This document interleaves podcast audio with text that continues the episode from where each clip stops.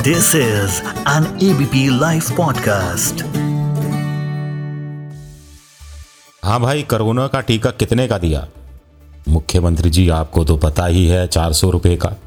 भाई, सही सही लगाओ, अभी तीन करोड़ टीके लेने हैं, आगे भी लेते रहेंगे, आप ही से लेंगे। प्राइस तो फिक्स है, लेकिन चलो आपके लिए स्पेशल रेट चार पैसे कम दे देना। यही समझेंगे, नहीं कमाया। भारत में कोरोना टीके की नई नीति के बाद इस तरह की बातें, इस तरह की बार्गेनिंग क्या आम हो जाएगी? नमस्कार, मैं हूँ विजय विद्रोही और आप सुन रहे हैं ABP live podcast news in death में आज हम बात करेंगे कोरोना के टीकों की तिजारत की और सियासत की। भारत में अब 18 प्लस के सभी नागरिकों को टीका लगेगा। 18 से 45 साल के बासठ करोड़ और उससे ऊपर के करीब 32 करोड़, कुल हो गए नब्बे करोड़। और 60 साल से ऊपर के हो गए करीब 12-13 करोड़। तो कुल हो गए 106 करोड़। एक को दो डोज लगनी है तो कुल टीके चाहिए करीब 212 करोड़। इस पर कुल खर्चा आएगा करीब बासठ हज़ार करोड़। मोदी सरकार ने बजट में रखे थे पैंतीस हज़ार करोड़। तो बचे हुए सत्ताईस हज़ार करोड़ भी मोदी सरकार खर्च करे और सबको टीका लगा दे। आखिर ये देश की जीडीपी का सिर्फ़ शून्य दशमलव तीन दो परसेंट ही तो है। Zero point three two percent. इतना तो सरकार का फ़र्ज़ बनता ही है, लेकिन ऐसा नहीं हो रहा है और जो हो रहा है, वो किसी की समझ में नहीं आ रहा है। कोविशील्ड का टीका मोदी सरकार के लिए डेढ़ सौ रुपये में, राज्य सरकार के लिए चार सौ रुपये में, प्राइवेट अस्पतालों के लिए छः सौ रुपये में। कोवैक्सीन का टीका मोदी सरकार के लिए डेढ़ सौ रुपये में, राज्य सरकारों के लिए छः सौ रुपये में और प्राइवेट अस्पतालों के लिए बारह सौ रुपये में। आने वाले दिनों में रूस का स्पूतनिक फाइव टीका आने वाला है, जॉनसन एंड जॉनसन का टीका आने वाला है, मॉडर्ना और फाइजर के टीके आने वाले हैं। इनके क्या रेट होंगे? ये अभी कुछ तय नहीं है।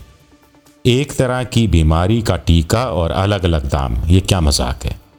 जिस टीके को भारत सरकार ने महामारी एक्ट के तहत इमरजेंसी यूज़ के लिए परमिशन दी, वो टीका मानवता के लिए है या मुनाफा कमाने के लिए?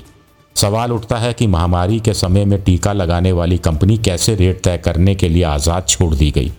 दुनिया भर में सरकारें जब मुफ़्त में टीका लगा रही हैं तो हमारे यहाँ पैसा क्यों देना पड़ रहा है? सवाल उठता है कि जब भारत सरकार ने अपने बजट में पैंतीस हज़ार करोड़ रुपए टीकों के लिए रखे थे तो फिर राज्यों से क्यों खरीदने को कहा जा रहा है? अगर एक टीके की कीमत तीन सौ पचास रुपये इसमें हम खरीद है, भंडारण का खर्च है, वितरण का खर्च है, लॉजिस्टिक है, सबको मिला दें। अगर तीन सौ बैठती है तो भी देश की सौ करोड़ आबादी को इस पैसे से टीका लगाया जा सकता है।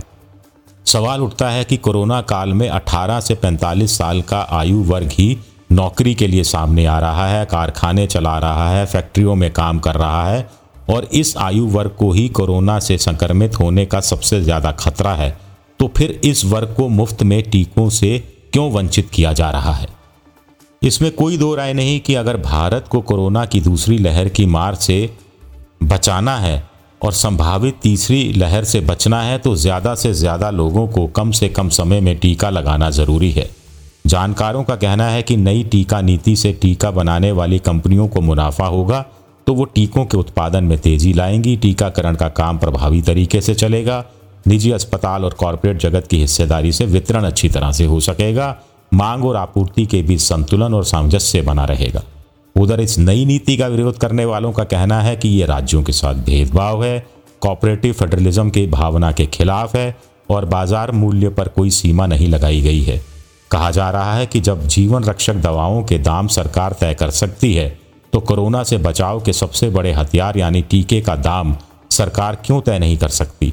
इसके अलावा कहा जा रहा है कि 18 से 45 साल के आयु वर्ग में गरीबी की सीमा रेखा से नीचे रहने वालों को, राशन कार्ड धारकों को और भोजन के अधिकार के कानून के तहत आने वालों को तो मुफ़्त में टीका लगना ही चाहिए। ये काम भारत सरकार को ही करना चाहिए। हैरानी की बात है कि अभी तक केंद्र सरकार ने इस पर अपनी स्थिति साफ़ नहीं की है। वैसे साफ़ तो अन्य बहुत सी चीज़ें भी नहीं हैं। नई नीति के तहत टीका कंपनी 50 फ़ीसद टीके केंद्र सरकार को देगी। बाकी का हिस्सा राज्य सरकार और निजी अस्पतालों के लिए रखा जाएगा। लेकिन यहाँ बंटवारा कैसे होगा ये साफ़ नहीं है।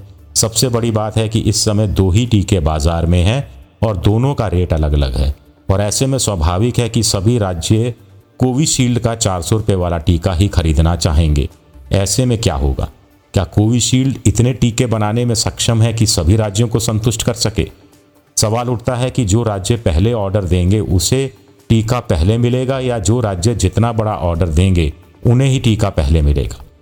सस्ते टीके के लिए इंतज़ार लंबा रहा तो इससे टीकाकरण का काम प्रभावित होगा। सवाल उठता है कि बड़े निजी अस्पताल और बड़े कॉरपोरेट घरानों को टीका पहले दिया जाएगा, या छोटे नर्सिंग होम की ज़रूरतों को भी ध्यान में रखा जाएगा?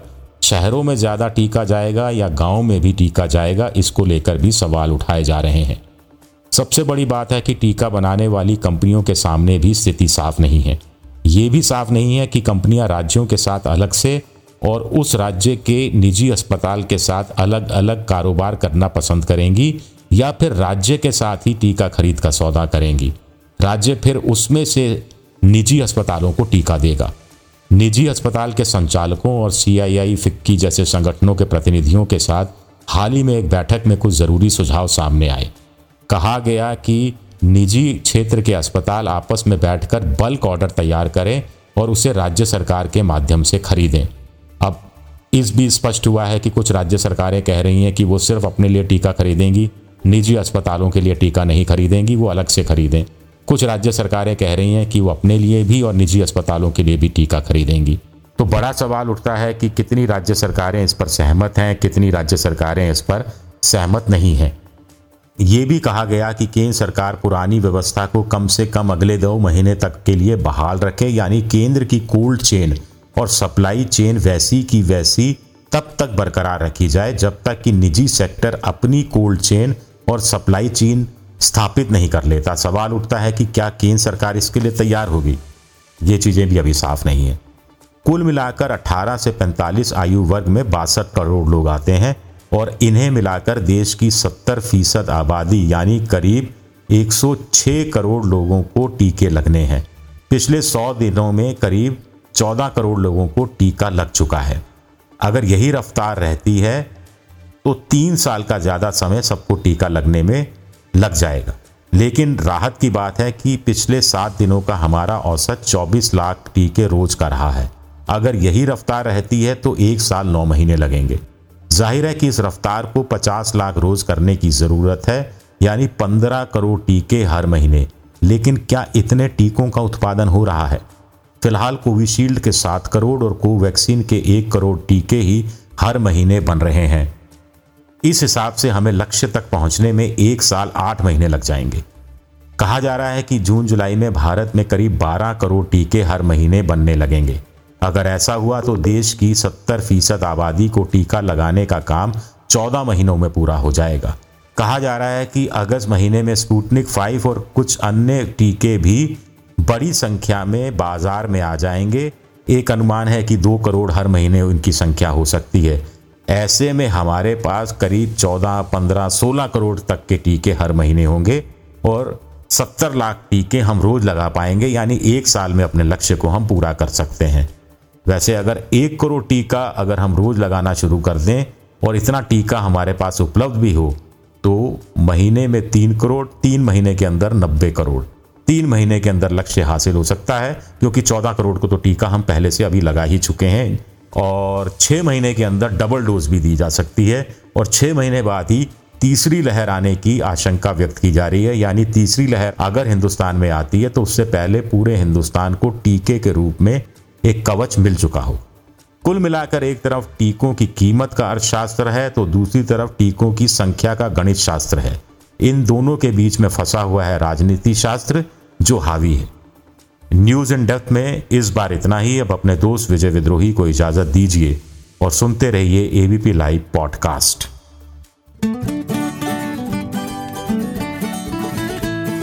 this is an ABP live podcast